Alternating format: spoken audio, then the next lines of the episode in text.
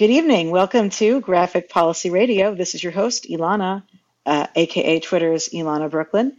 And this is a comics podcast wherein today we'll be discussing the new Spider Man Far From Home movie. This is the comics podcast for people who are getting too many emails about SDCC and way too many emails about donating to the DSCC. That's the Democratic Senatorial Campaign Committee. I get, I really get a lot of fundraising emails this this time of year, especially. So thank you for tuning in and joining us. We're going to have a nerdy conversation on multiple levels this evening. Uh, we're going to assume that you have watched Spider-Man: Far From Home because the movie has been out in the theaters for quite some time by now. And joining me to dig into this conversation about the film's place in uh, the Marvel canon, the relationship between the movie and the Spider Man characters, and a lot of the really political themes and subtexts of the movie. I have two awesome guests, one of whom is returning to the show, and that is Cayden Mak. Cayden is the executive director at 18 Million Rising, where he has been rabble rousing and nerding out in various roles for the past seven years. Outside of work, he keeps busy with local organizing projects in Oakland, California, where he lives with his two cats. You can find him on Twitter at Cayden. Are you, are you at Cayden? I am. Yeah, I joined Twitter in like 2011, and and uh, I was able to park my actual first name. C A Y D E N. And then joining me for the first time is a new guest. Uh, is Tom Ciaccio. Tom is a television writer and producer whose recent credits include truTV's Hack My Life, Bravo's The Real Housewives of Atlanta, and the forthcoming web series LO, The New Adventures of Ultimate Man's Ex Girlfriend. He grew up in Queens but has yet to be bitten by a radioactive anything. He is on Twitter at Tom TV. That's T O M T E E V E E. Thank you for joining me for the show. Thank you for having me. I'm thrilled to talk about this wonderful movie. You know, for my for my opener, before I started making a joke around getting too many campaign committee emails, I was going to do something about Spider-Man truly being a cautionary tale about the dangers of letting your children be mentored by former arms dealers and war profiteers. but um, and then I was like, well, that's a spoiler. And then I thought to myself, yeah, but this movie's been in the theaters for some time. Um, so hopefully, folks have still maintained their enthusiasm for it. Are, are, you guys as excited about the movie as you were when you first left the theater? I am. My only problem with this Spider Man movie is that we are getting too many good Spider Man movies in the last couple of years that it is hard to rank them all against each other. Um, but I mean, I really love this version of Peter and really love where they keep pushing him. Yeah, no, similarly, I like I don't know, the the more that I think about it, the more that I get kind of excited about especially the way that like the this particular movie is like I think advancing a sort of like critique not just of like warfare, but of like psychological warfare, right? So Yeah, totally. I think it's really smart. Totally. I um I, I, it was definitely the sort of movie where going into it, I wasn't sure who I wanted to have be my guests on to talk about the movie. Like, in certain circumstances, uh, I can anticipate what are the kinds of political themes and messages that are going to be really important, and I can plan in advance. Like, oh, I want to make sure that you know we're going to have voices from this particular kind of activism or life experience beyond it. And with Spider-Man: Far From Home this time, you know, my last time I did a Spider-Man uh, MCU show. I, you know, I had a friend of mine who is a high school teacher in LA uh, and a film critic, and another friend of mine who is a former New York City uh, Uh, high school student herself. And I want because I wanted that particular lens through it. And this one, I didn't know what I wanted until afterwards. And I said, oh, we need people who are really sharp observers about media and technology and society. And this all came together perfectly for that because this movie ended up being so much about that. And I, I you know, going into it, I mean, I think we, we all were familiar, or speak speak up if not true. We all familiar with Mysterio as a, as a you know as a character as a supervillain, leading into the the you know the movie. And I watching the trailers, I, I kept thinking like, oh, that's so funny that they're gonna make us think that this literally like famous Spider-Man villain is not a villain the whole time. Um, but I didn't necessarily know that media criticism was the way that the uh, the the sort of subtext of the movie would be taking it. um, you know, so I, I was I was satisfied with the movie. I think like the movie decided that they would take place one of the scenes would take place in Italy as a way to justify Mysterio's name being Mysterio and to make it be less silly sounding to modern non-Silver Age comics reading ears. But um, but you know, like yeah, when they were to have the whole like Spider-Man's big wet European vacation, like I, I didn't know what that would mean. It also isn't a milieu that I've associated with a Spider-Man much before. Like I don't really associate European vacation with like working class kid from Queens, even if he's at a gifted and talented like basically Bronx Science is his high school, high school. Um, so I just wasn't sure what where the movie would be going with that. Um, I mean, I don't know if folks have thoughts about the particular international travel setting. Well, I I I feel both ways about it where I was like uncomfortable with it. Still, I'm not 100% comfortable with it. But to sort of explain where I'm coming from, is I'm someone who feels like Spider Man stories and the best Spider Man stories happen within the five boroughs of Manhattan. Mm-hmm. Um, however, um, I am also a kid who grew up in Queens that went to Bronx Science and went on these Euro trips. Oh my so god! It, like, is it like is the milieu of that experience?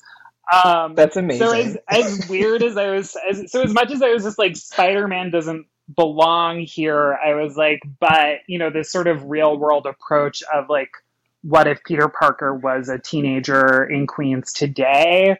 Like he's certainly going on these trips. Um, and it's and and sort of the the teen emotional component of that movie um, is like ripped from my life experience in terms of like the emotional intensity um, and comedy that comes out of those teens.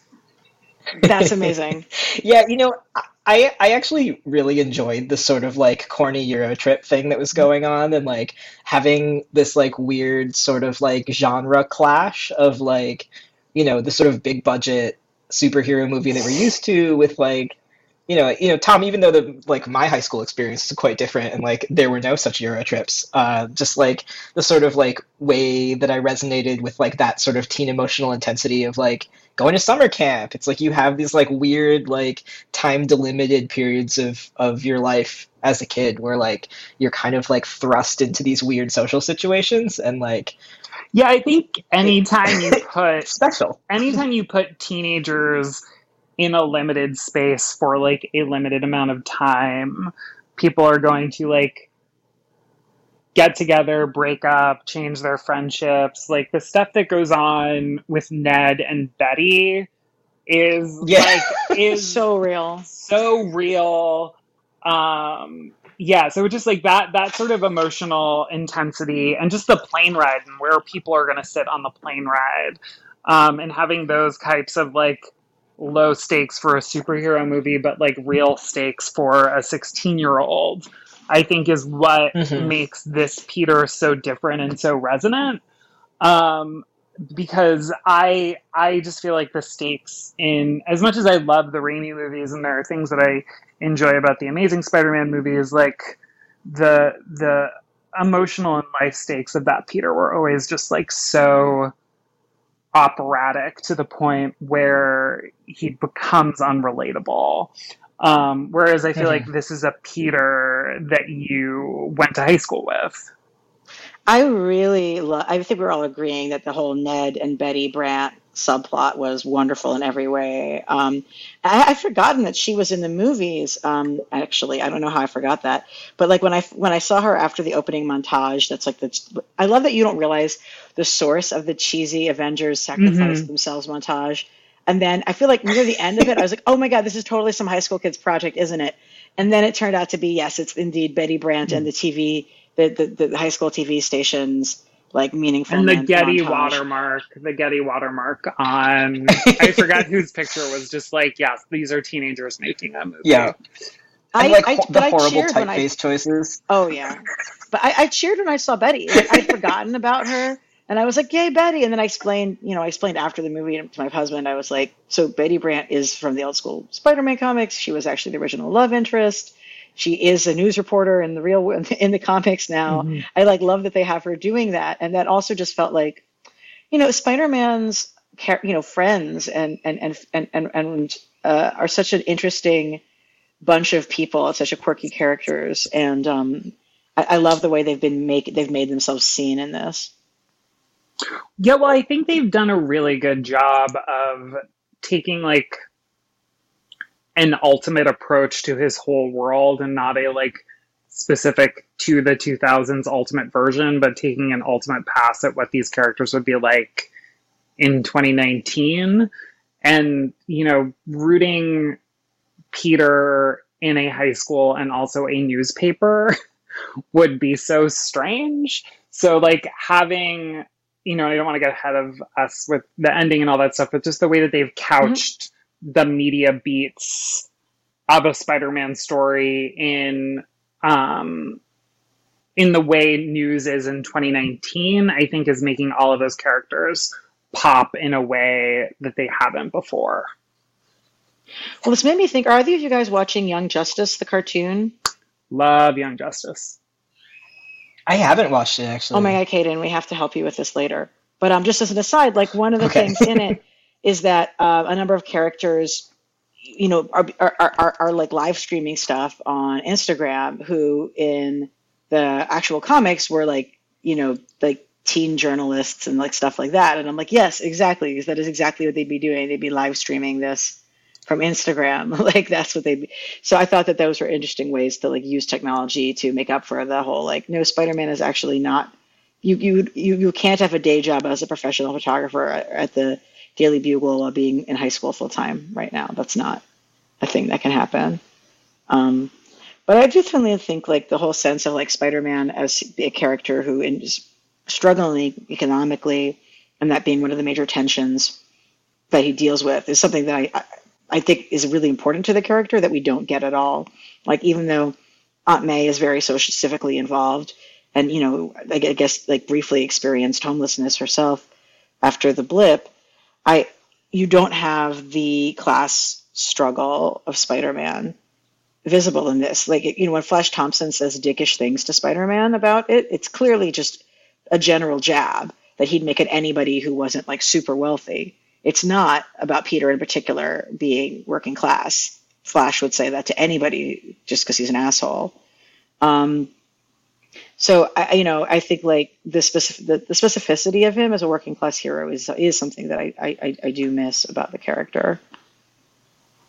Well, and, I mean, for me, the other thing that that kind of raised is, I guess, really some questions about like what did the blip do to the economy generally? Like, how has it actually changed the way that like people relate to each other, like on the level of like you know who's making money, how is money made?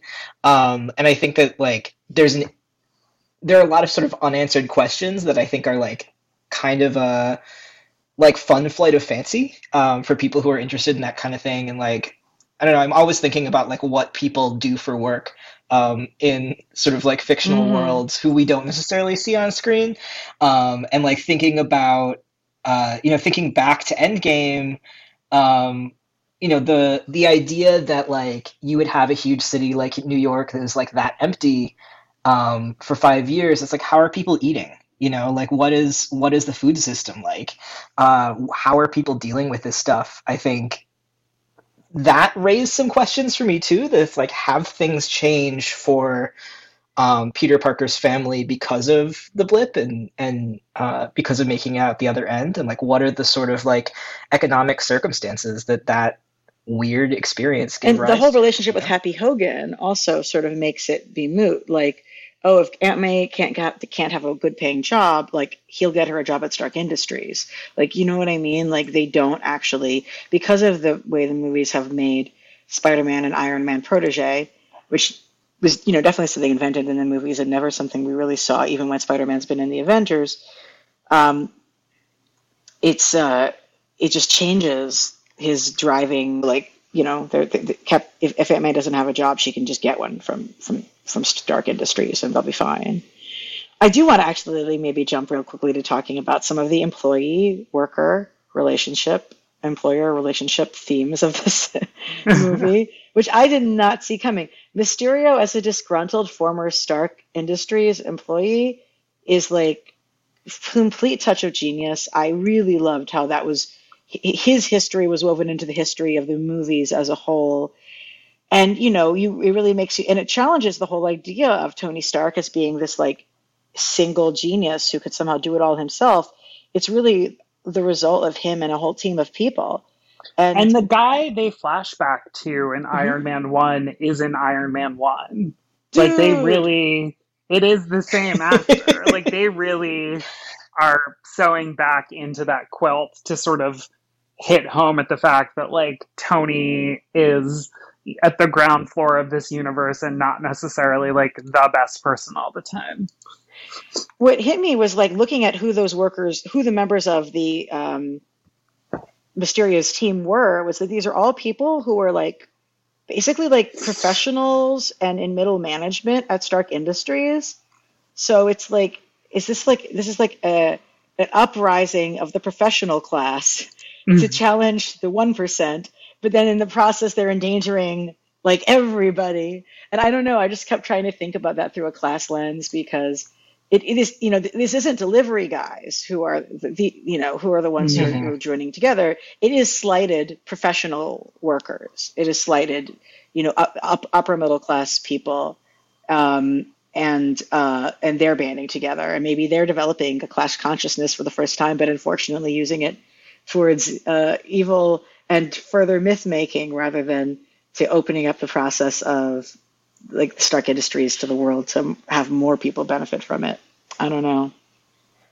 You know what it made me think of actually is um, uh, this is not. I mean, I know some people in the Tech Workers Coalition and they're great, but it made me think about the Tech yes. Workers Coalition.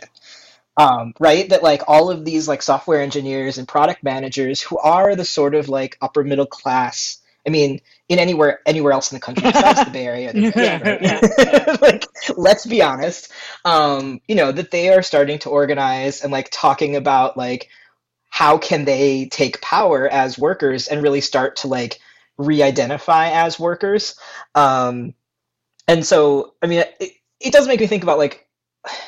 I think there is some healthy skepticism of the Tech Workers Coalition on the part of like longtime um, like movement folks in the Bay Area, just because it's like not always clear what their sort of like analysis of the broader landscape is and how they see themselves and um, and like their wealth in the sort of like uh, in in the landscape of the Bay Area. And um, you know it, it seems like one of those things that like vitally necessary because like you know the actual Tony Starks of the world are like destroying the planet, right? Um, on top of a number of other terrible things. Uh, but at the same time, it's like, what are the politics of uh, organizing upper middle class workers? Like, what does you know, what does that become then a vehicle for?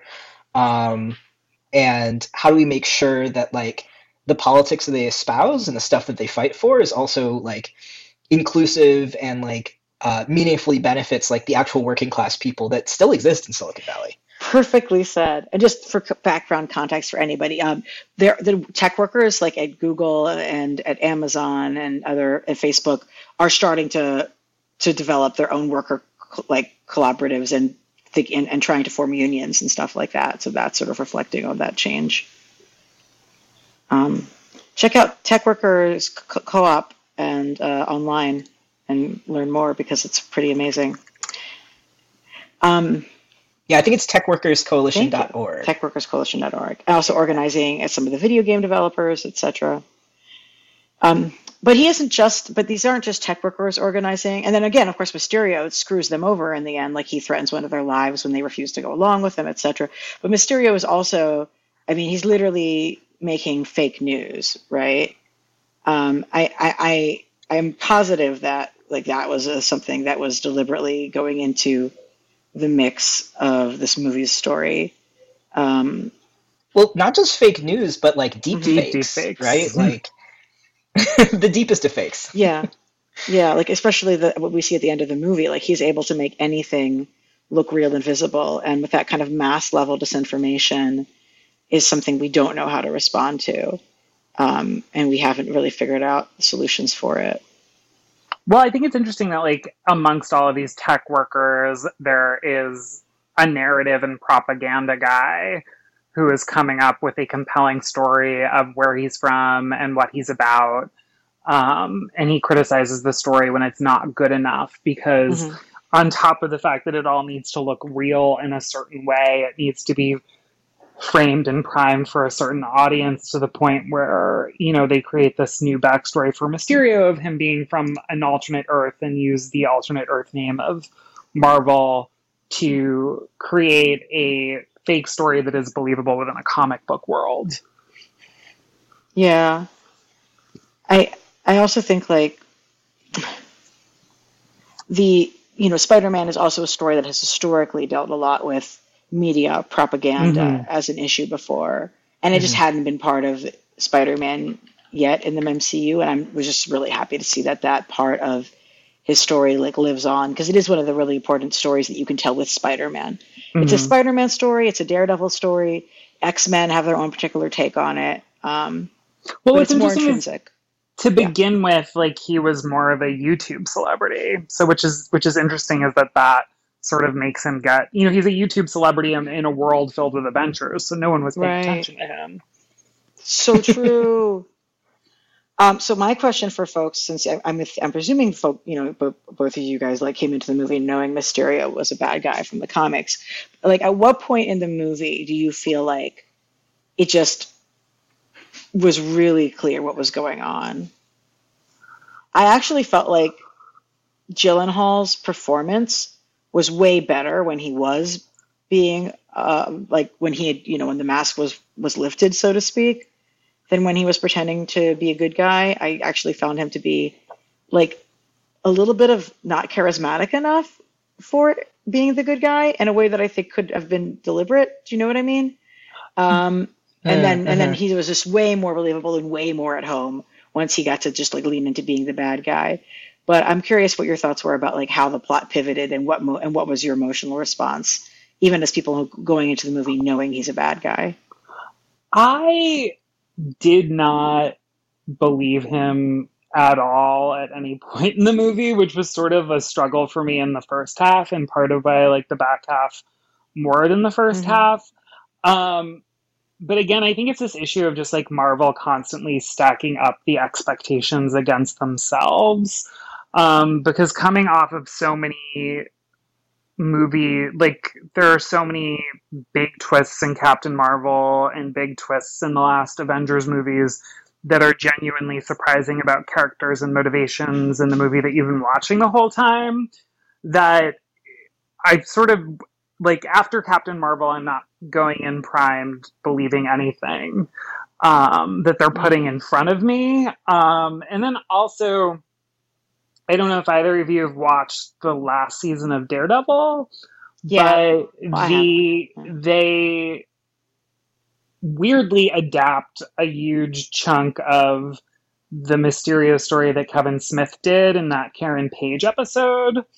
Um, and they just put such a surprising twist on it that I just sort of was like, given that and Captain Marvel, like I just didn't think that they had done enough to to fool me um, as like someone who's like well read in Mysterio and Spider Man stories. I had fun with it, but I didn't believe it.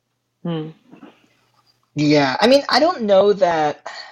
I don't know. Yeah, I didn't really find it terribly believable either. But I do. I mean, I do think that the reveal scene was incredibly well done. Um, I found it like it was like to me it was like an interesting twist on that moment that like a villain explains their entire plot, but it doesn't actually like put him at risk in any way, right? Like yeah. I thought it was like very cleverly executed and like being able to follow all of the logic um I think really set up the second half of the movie in a really uh really useful way. Um I think the whole time for the first half I was kind of like what exactly is going on here? Like is there I, I was wondering like who is going to betray whom. Um, you know, like what what sort of like sort of subterfuge or backstabbing might happen to like get Spider-Man and Mysterio on on different sides by the end of the movie.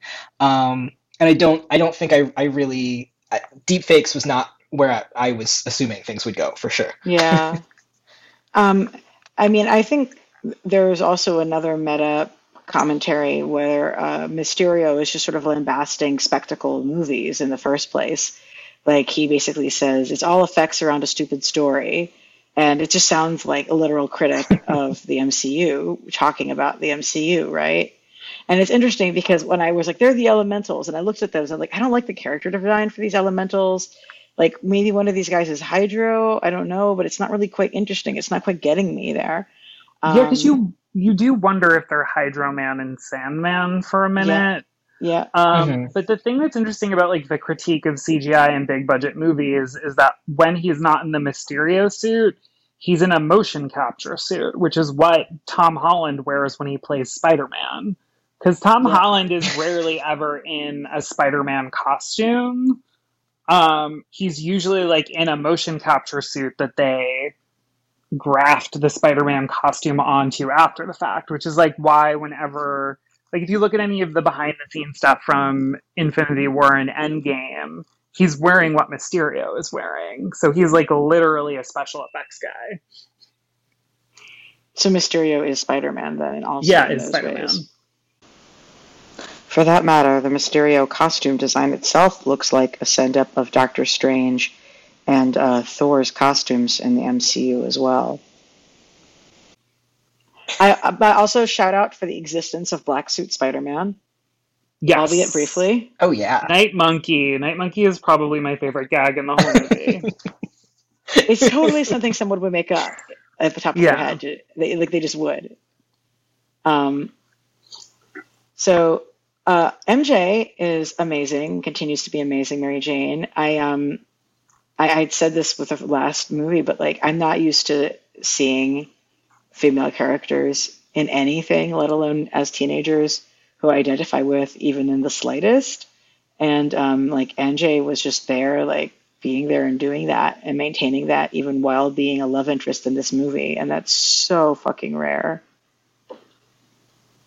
Yeah, she's so unusual like for the genre as a whole and also for Spider-Man movies which like my biggest problem with all of the movies that have come before is just how depressed these women are. Like like Kirsten Dunst's Mary Jane is just constantly on the verge.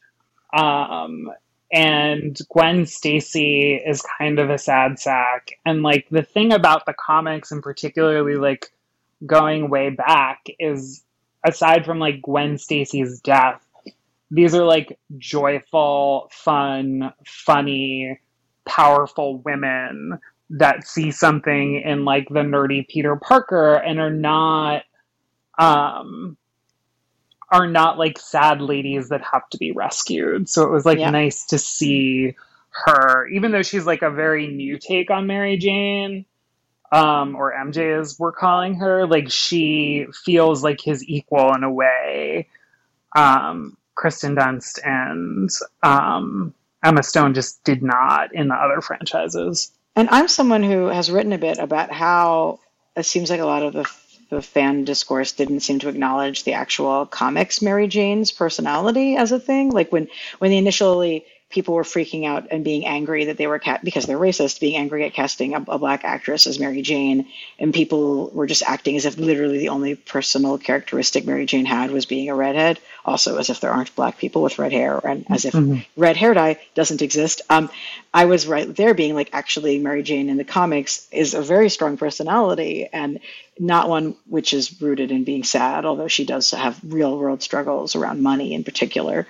Um, but like it, it, it was so at first I was sort of resistant to there being a. I was worried that having an MJ that had a completely different personality than the one from the comics might sort of feed into the whole notion that MJ in the comics was a non-entity and was just like an empty shell who in, of a hot body when she's not. But it does it didn't really pan out that way, and I and I do love her character so much. It's so unique and special, and you know there'll there'll be space in some other Marvel movie for a character who's like you know, a party girl who's actually really awesome and like plays with that, um, deconstructing that myth effectively, even if Mary Jane herself is not that. But I could see Zendaya yeah. grow into that, is sort of what I'm hoping. Because, like, what I really want to see, not to seem like completely shallow, but like, I want to see like Mary Jane be a supermodel Like I just really love her as this like big media presence, like who is this like you know glamour girl with a soul and intelligence who can also run Stark Industries. Um, and I, I, I sort of feel like Zendaya could potentially grow into that in her own Zendaya way and, and the sort of um, approach that they're taking to her. I just think she has no time for that shit. Yeah. She would just like, like I feel like she might, you know, she would make she, and I, I think she would be interested in being a subject of like media attention as like you know, the new columnist for Teen Vogue writing about mm-hmm. the great the general strike, you know. But um but I don't I just don't think she would want to be involved in something that was devoid of like expressly political content in her eyes, even though obviously people who are models have a political platform and some of them have used it, in fact. Um, but I think she would be resistant to even seeing that as an opportunity. I don't know.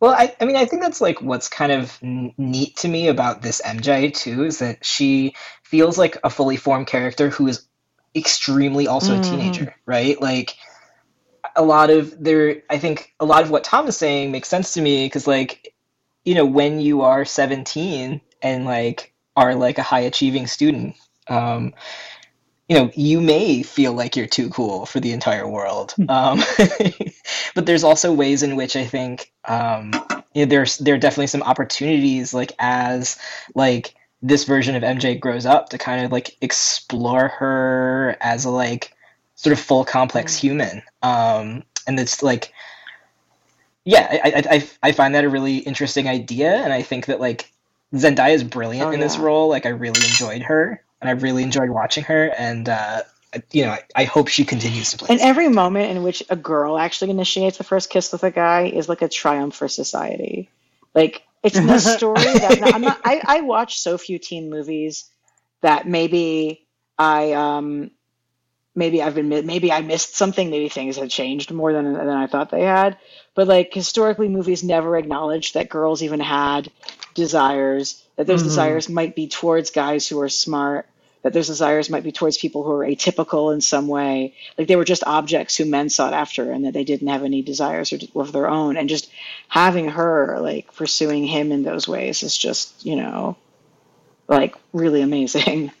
Um, yeah. And like talking, talking about the stakes that, um, are like the stakes of like, uh, Peter Parker's personal life, like, that i mean they're sort of back and forth and they're kind of like awkward uh, repartee and like his like failed schemes and the fact that she ends up being the person initiating like that feels true to life to mm-hmm. me in mm-hmm. a lot of ways you know that's like how actual teenagers flirt or at least how i actually flirt yeah totally and also true to how he relates to women in the comics because mm-hmm. like gwen or mary jane tended to be in the in the driver's seat when he was with them in terms of like driving the relationship and making a lot of the decisions mm-hmm. um, more so than um, I think it's been presented before. That's very true. And also, one thing I I, really, I don't have either of you played the PlayStation Spider-Man game? No, that came out last no. year. It's great. It's like written, and also what's interesting is you see certain visual flourishes from it, and I don't know if it's a literal lift or just you know that them sort of coming out at the same time um, seemingly pulled from the game or both pulled from the ether at the same time. But the one thing i don't like about the game is they basically make mary jane barbara gordon and it just is oh. not her personality. Redheads um, are not interchangeable redheads are not interchangeable and it's like you don't need to be like a girl reporter mystery solver to have like a a vital role in these movies even though like mj does sort of figure out the plot um, of the supervillain pretty quickly.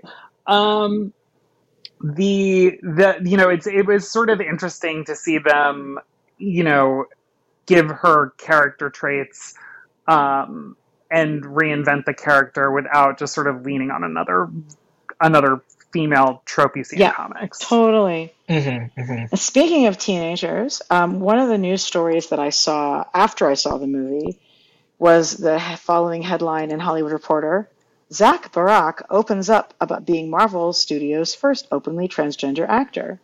And I saw all these tweets and stuff like that talking about like transgender character in Spider Man. And I was like, was there? And I missed it? Like, how did I?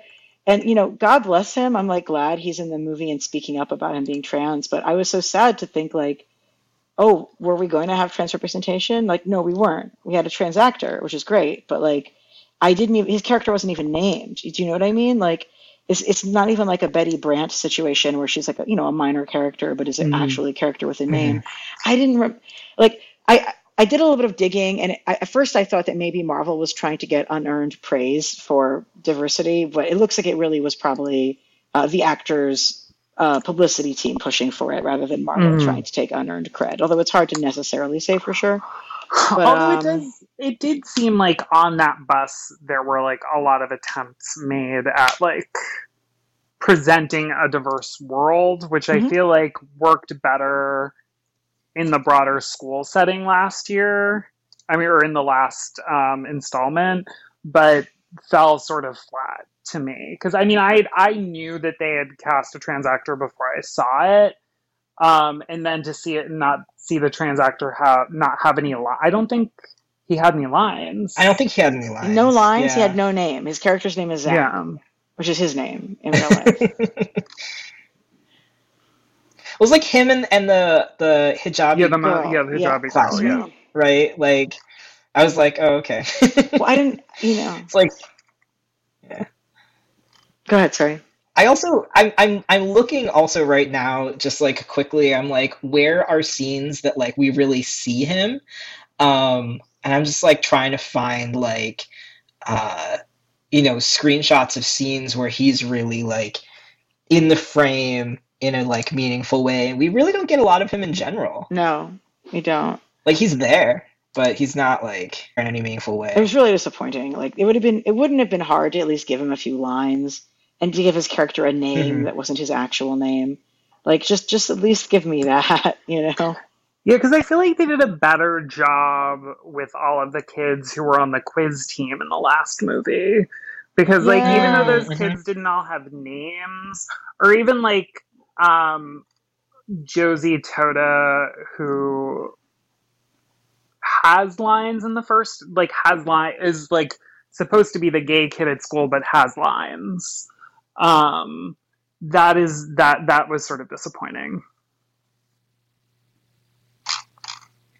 Yeah, I mean, I, I always sort of like, I get why probably like, uh, you know, Zach Barack's uh, like agent or publicity team would want to like point this out and and make sure that there are stories and variety or whatever about it. But it is like a little bit of a bummer that he doesn't even have like look really a speaking part. Um, Well, I'm wondering if we can build buzz around him, and then maybe he'll get one in the next movie.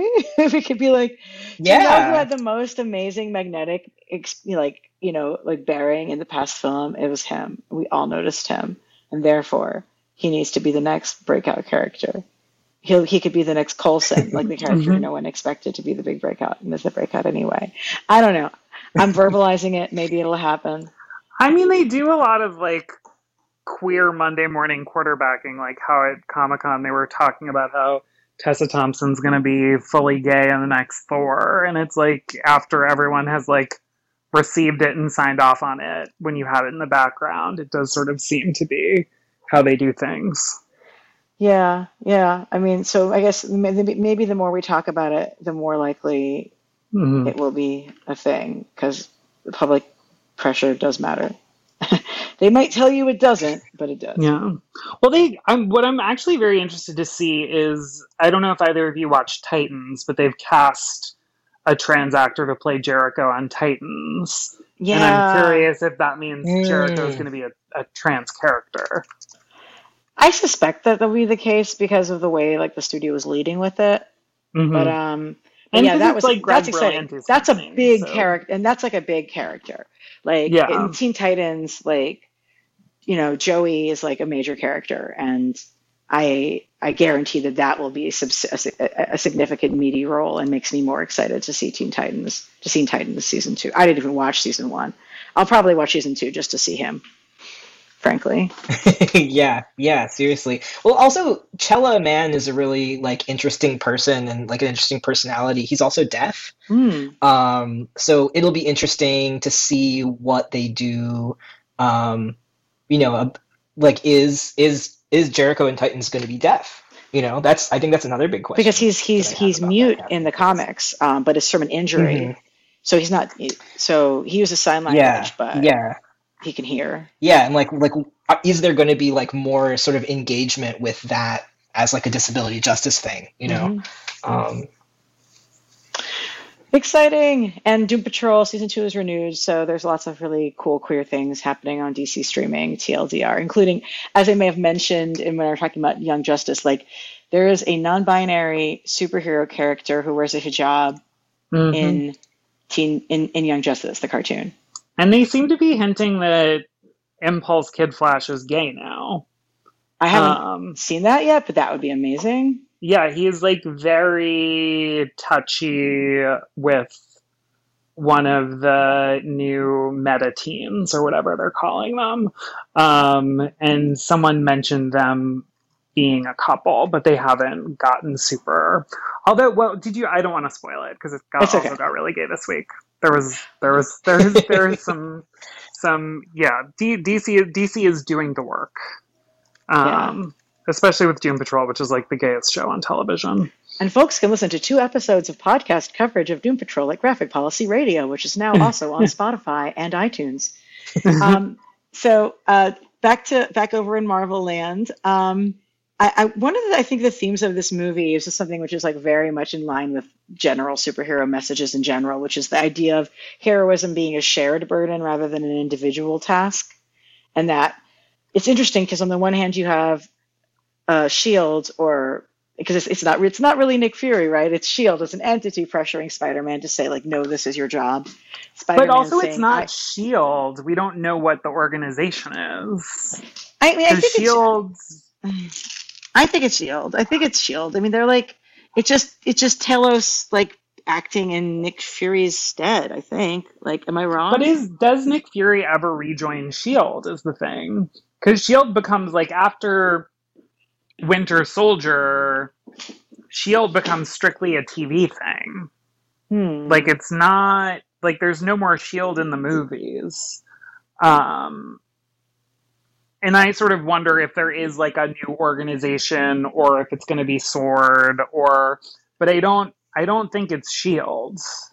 Okay. Um, but like I mean but but but but but, but regardless like there's an entity that is telling Spider-Man that he needs to take mm-hmm. this burden on himself, even though we're in a world with tons of superheroes. Uh, mm-hmm. and and he, you know, has historically been afraid to lean on his friends and family for too much because he's scared about endangering them. Other people want to be able to help him; they want to be able to share a part of that. Um, obviously, like giving your weapons maintenance, giving your giving a satellite uh, dro- drone system to a the nice the nice middle aged man you met is probably not mm-hmm. a good way to share the burden of heroism, but I do think that's a theme that's in there. Uh, actually, I really want to quote. I want to quote something I saw on Twitter. I love it from Ethan Barker, who wrote. There's just something very American about turning Spider Man into a coming of age story where a cool billionaire arms dealer lives a bright eyed kid, limitless drone strikes to use as a tool of heroism. Brought to you by the U.S. military. but um, anyway, shout out to you. But um, I don't know. I think that that definitely was one of the heavy, one of the more significant messages of it as well. And then the scene where you have the uh, all the secondary characters are in the Tower of London, and they I think they might be about to die, and they all have their moments of confession to each other. And that was nice. It was nice. I, I particularly loved the the part where they were able to locate them through Flash Thompson's live stream. Live stream, yeah. that like this thing that like we find so annoying about his character throughout the entire film that like it comes through, right? That there's like a role for him to play, even though like the whole time we're like so annoyed with the fact that like he's wearing his like sort of doofy hat and like acting like he's really cool in his live stream, like for whom he's like on a Euro trip with all his friends, like what's going mm-hmm. on. um and like there's sort of this like very like I felt sort of tenderly towards it as like a like kind of like like rhetorical move about this sort of like shared burden of heroism in the film that I'm like, you know what? Like it takes all types, right? Yeah. Like you you need you need people who have like uh, different interests and skills and like uh, assets that they've built up over like years of doing something that like you might think is sort of useless and pointless um, but you never know what's going to come in handy totally. you learn that doing direct action too right like hmm Yeah, I love it. I think that's I think that that's probably a very deliberate choice as well. Like, so let's just talk about Talos for a second because I'm the biggest Talos Mhm. fan in the world. I was so thrilled with the reveal that Nick Fury had was actually Talos dressed as Nick Fury, and I feel like there even was something in his in Nick in Samuel Jackson's posture of that in it. Like he just seems like a little bit more diva than before. Um, Um, And- that was shocking. I was legitimately shocked that they would do that for an entire movie with that character and that actor. Um, and apparently it was it is the plan from get go. Like Samuel L. Jackson knew he was playing a Skrull. Um, and I, I I just was that that was like a legitimate shock that I was impressed by in the film. Yeah, I, I'm I'm just like I I, I, t- I don't I've written about Talos over at um The Wired and I've talked about him a lot, but I really love that freaking character and uh, I feel like this it really is in there, like it's in the performance, and I'm really heartbroken that there are people who still leave these theaters early, um, which is just mind-boggling to me. Um, Does anybody? yes, I have. it's yes. 2019 Yes. y'all Yes, like it was one thing when I saw it happening at like Black Panther, where 'cause I know there were a lot of people who were new to seeing Marvel movies there. So I actually told a few uh, senior citizens, and then they really they thanked me for not for not you know for for for, for Mhm. telling them to stick around because they were new to this.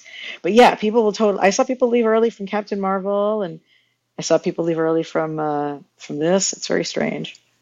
Because I feel like people stay late for stay like through the credits of every movie, waiting for like Sam Jackson to pop out, even when it's like not a Marvel movie. no, I, I went and saw the farewell in theaters this weekend, and I also like my friend who I was with like immediately got up once the credits started rolling, and I had a moment of being like, "Should we be doing like can't should we?" And I was like, "Oh, it's not." Mm-hmm. yeah, I'm I'm looking forward to like what happens in the next installment because, uh, you know, Talos is this like uh, like biological faker, right? As a Mhm. shapeshifter, and like what what is going to be the tension between like the high tech fakers, um, you know, who are using like drones and holograms and like well edited video to create, uh, you know, things that aren't what they seem, um, versus uh, Talos and Spider Man and and you know what will kind of come of that. Uh, I think there might be some some pretty cool kind of like. Uh, like t- like technology versus society sorts of things going on um, in our next film. I just really am all about like having the character and everything because I think it's such a meaningful, subversive, like particularly queer, particularly Jewish, particularly refugee, like all of my vectors of things that I'm like identify with and love uh, character um, being badass in the Marvel universe. So Do do you want to see a secret invasion with these Skrulls, or is No, that would that I don't. you don't? that's just going to be anti-Semitic as fuck. I don't see any way that it wouldn't like. I it just would be read that way. hmm I, I don't think Mhm. they're headed that way, to be honest. Um, but I don't know. I've been proven wrong before. Um, but yeah, I just think it's um, it undermines the work that they've done so far, and that it's politically really problematic. But luckily, they've got a lot of stories to draw from that are not that one. hmm I hope. But one story that they are drawing from is the whole Spider-Man's identity gets exposed, and it's amazing because like I think that to me that's like a trump card. This is again one of the uh, post-credit sequences. To me, that's like the trump card, like pulling out all the stops, um, full level crisis of Spider-Man's life, and it's crazy to me that they're deploying that after this at the end of the second movie because like you, there's just no going back except through time travel and reality warping and maybe selling your relationship with your wife to save the life of your elderly aunt for some reason, and one day Ugh. more. Yeah, let's pretend that never happened. Um, but, so, but, but, That's you when know, I if- stopped reading Spider-Man comics. and same. But you know, but it's a big gamut. So what do you guys think about that decision to have that come out right now? I was so surprised by it, even though I had it spoiled for me on Twitter. Oh man. Um, Ah. but no, but think about it. Like before you go to the movie, like seeing on Twitter that like J.K. Simmons is back as J. Jonah Jameson and exposes Spider-Man's identity. I was just like, that's the way you blow up a film franchise. There's no way this is really happening. Like this is a this is some fake internet nerd news. And then when it actually happened, I was like, oh shit, they they did that. Um but I I mean they just seem committed to doing everything that other versions of this character have not done. Um and I think it it but but always doing it in a way we're not gonna necessarily expect. So I'm I'm sort of wondering what it's gonna be like for him to be like a public teen superhero because that's not something we've seen from him before. Yeah. I mean, first he has to Mhm. survive like being crucified by the media through like a deep fake. hmm Um, and I think, you know, that being the whole story of the next movie, like you have this Bill O'Reilly, like that might be more of an Alex Jones type J. Jonah Jameson. Which know. is from the which is from the video game. That's how they Yeah. did J. Jonah in the video game. Mhm. um, you know, how Yeah, I- go ahead. I mean, I, I'm I'm like really curious about how um, they're gonna play the deepfake thing going forward. Um, just because, like, because of this reveal, and because, like, I think, you know, even with Mysterio out of the picture, it's like clearly there are like these like elements that are still interested in manipulating public opinion and like uh I'm I'm I'm really curious about like how uh like how the public is actually going to take that because we didn't actually really Mhm. get a lot the only reaction we got to that reveal was Peter's reaction to the reveal and so I'm curious like how, what kind of like uh sort of like media commentary is going to be in the next film um, about that like are there going to be like uh, you know factions of people who do and do not believe this news be- especially because of where it's coming from Yeah, that's a good point. I'm curious though to how they may or may not downplay it, just because the first movie ends with May finding out, and it's like no Mm. big deal. And also, you know, Tony Stark has been publicly a hero since the first movie. You know, it's not it's not a world with secret identities the way that there that there are in the comics. So I, I do wonder if there might just be like a complete 180 where he becomes like a political figure and celebrity that has to like fight his own bad press in a much more like open way. Um, Hmm. rather than like have to put the genie back in the bottle like he did in the comics. Yeah, yeah, that is definitely different. Um, I, I, it's hard. I mean, I think it definitely is hard. It was hard for me to see it other in, in that way in that moment because of my past associations with the character. But I, that that, that makes sense. I well, I just want to say that Aunt May and Happy Hogan are my favorite couple in the MCU now. Hmm. Um, whether they are just friends with benefits or it's going to become a relationship, I was just very um, into their chemistry. I believe the relationship. Um, Happy had some of my be- favorite moments in the film. Um, and I'm sort of, as much as it does create like a hindrance to Peter being on his own, um, the way that these Spider Man movies operate as Iron Man 4 and 5 um, is just really interesting in a in a genre franchise place because I feel Mhm. like you've never seen someone successfully do it before because it's almost like you know granted you have the whole Marvel apparatus but it's almost like we got three Batman movies and then it spun and then like Batman 4 and 5 were like these solo Robin movies to a degree. Like it's not you know continuing a lot of the same th- stories and threads. I'm I'm curious to see if Tony is still going to be a presence in a third movie. That might feel a little bit too much, but but Yeah. the way that they keep um, sewing backwards to Iron Man is is and and in effective ways is just continues to be really impressive. Ooh, you got me thinking about something. So the device that get that that Tony gives Spike P- Peter is literally a set of glasses, which means he's Mhm. giving him lenses through which to see the world. And these lenses are ones in which, like, when he sees what it gives him, are access to information and access to violence. Hmm. And like those are the two lenses that, like, Tony granting him this privilege, it gives him to have. Like, he's not giving him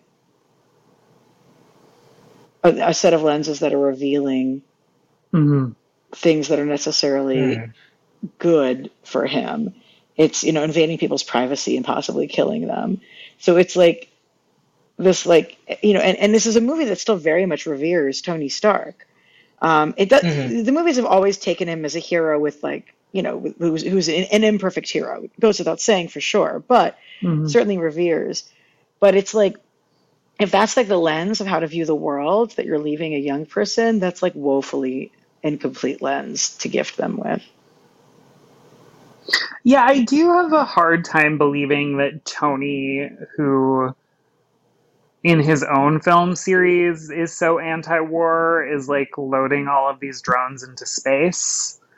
Um, but it it because it feels like very Iron Man one and like sort of Iron Man two was very much about like leaving that behind. Um, and so it, that that did, was something that felt like a little bit at odds with who Tony was, but um, yeah, it's you know the the the the films tend to do a weird thing where they're lifting a lot from like the Ultimates version of the Avengers, but like forgets all of the war stuff. Like that the war stuff is like linked to that depiction of the characters. Like Hmm. once this stuff becomes real or part of the real world, it's going to be weaponized. Cayden, thoughts? I the the thing I started thinking about when you were talking is like that sequence when they're on the like mountain road on their way to Vienna and like uh Peter almost blows up the bus that they're on. Um with the glasses it's sort of like like awkward misuse that like is sort of played for laughs but also you know if you think about it in this context right of like Tony is leaving this like sort of like problematic view on the world to this kid um i think it, it is also a moment that like should be a little sobering right that it's like you know everything ended up working out all right but like he's not you know it's it's like in the in the sort of like arc of the film like he takes it as like evidence that he's not ready Mhm. right that like um but it, it- like this observation that you know this giant satellite full of drones is like that are are are armed to kill is like kind of like out of character for like post Iron Man 1 Tony is like there are like some some questions I have about that too. Um and that like there there is that like I guess back and forth I think within Peter himself being that is is like still revering Tony so much that he he doesn't question the gift, he questions his own worthiness. right? Yes, Like, yes. You know, there's there's something there. And it's like, no, actually, you're too good for the gift. Like the gift, Mhm. the gift is like toxic and actually not what we want for the future at all. And you've been Yeah. given this burden of inheriting the violence and, you know, cre- creepy privacy invasion of the older generation's technological priorities. And instead, it should be about what Yeah. do you want to make in- for the future that's actually a positive thing. Right. And the, like the instinct to give it up is maybe the right instinct on some level. I mean, it also I mean, I, I, think one of the things that I think about when we work on a lot of the sort of like technology policy issues that we work on is also that like once something is released into the world, it's really hard, if not impossible, to put that genie back into the bottle. And like, it would be interesting to see uh, Peter struggle with that question, right? That like, especially with uh, this sort of like deep fake theme, like, how do you deal with a world that like has these things in it. Um, he can't destroy the thing. I mean, I maybe he could. He could figure out a way to destroy the thing, but like the thing exists and therefore people want it, right? Um, and giving it giving away our power over some of that stuff like while it might be frightening to have it it's like how do we how do we responsibly disarm right in like the kind of like technological arms race that we're in and not just in terms of like actual weapons but like other tools in terms of surveillance mm-hmm. um they're hard questions and i think that like uh especially i mean maybe less so when it comes to like giant satellites full of drones mm-hmm. um, because that's like material objects that may be hard to replicate but in terms of like uh like software um and other media that like you know once something hits the internet it's difficult if not impossible to take it down completely um, although you do have to wonder if like think, as a gen z kid does he have the the privacy concerns because like a lot of the information he gets about like and sure. his other suitor is stuff he could get from facebook you know it's just like it's facebook plus a drone is like sort of where it goes off the rails um right with a with a with a uh, an RPG launch yeah. or something. well, thank you both for joining us. Um, and I, I, this is exactly the conversation I was hoping to have. And um, and so uh, just let our listeners know where they can find your work coming up. I know Tom, you have a show coming out. Where can uh, yeah, we, check it out? Um, well, you can follow my work on tomteevee.com. That's T O M T E E V E E.com. Or on Twitter at, at TomTeeVee, spelled the same way. Uh, my upcoming web series is called Lo, the, uh, the New Adventures of Ultimate Man's Ex Girlfriend. Uh, it is a rom com about breaking up with a superhero. Uh, and uh, it's going out cool. to our Kickstarter backers right now, and uh, it should be on a larger platform soon. So I will be making that announcement when it's ready to be made. Woohoo! Cayden, what do you want to share? Um, so you can find me on Twitter at Cayden, which is my first name, C A Y D N. Um, and you can find our work at 18 Million Rising at 1 8, the number's 1 8, and the words million rising. Um, and we're also at 18millionrising.org. Um, we do a lot of like uh, so we, we do specifically asian american organizing but we are giant nerds mm-hmm. um, and uh, are really like you know interested in these these questions about where sort of like identity and politics intersect with nerddom uh, and popular culture. So yeah yeah if you uh, thanks as always for having you. me Elana this is a if folks really want to see organizations doing fan activism and fan organizing work that's interesting definitely follow follow 18 million rising.